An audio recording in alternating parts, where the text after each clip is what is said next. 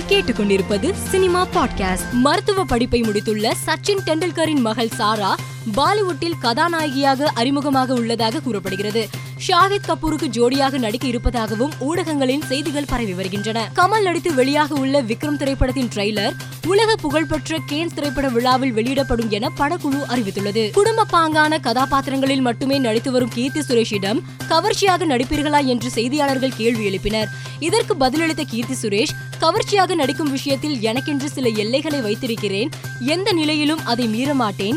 தேகத்தை காட்டி கவர்ச்சியாக நடிக்கும் கதாபாத்திரங்களில் நான் நடிப்பதில்லை என்றார். முதலமைச்சர் ஸ்டாலின் குறித்து அவதூறாக பேசி ஆடியோ பதிவிட்டதாக தொடரப்பட்ட வழக்கில் நடிகை மீரா மிதுன் முன்ஜாமீன் மனுவை தள்ளுபடி செய்து சென்னை உயர்நீதிமன்றம் உத்தரவிட்டுள்ளது. இசையமைப்பாளரும் நடிகருமான ஹிப்ஹாப் ஆதி வீட்டில் மர்ம நபர்கள் கல்வீசி தாக்குதல் நடத்தியுள்ளனர். ஜி வி பிரகாஷ் நடிப்பில் வெளியாகி நல்ல வரவேற்பை பெற்ற செல்ஃபி படத்தின் வெற்றி விழாவில் இயக்குனர் மதிமாறனிடம் மேடையிலேயே வி கிரியேஷன் சார்பாக ரூபாய் பத்து லட்சம் அட்வான்ஸ் கொடுத்து அடுத்த படத்தை இயக்க ஒப்பந்தம் செய்துள்ளார் கலைப்புள்ளி எஸ் தானு.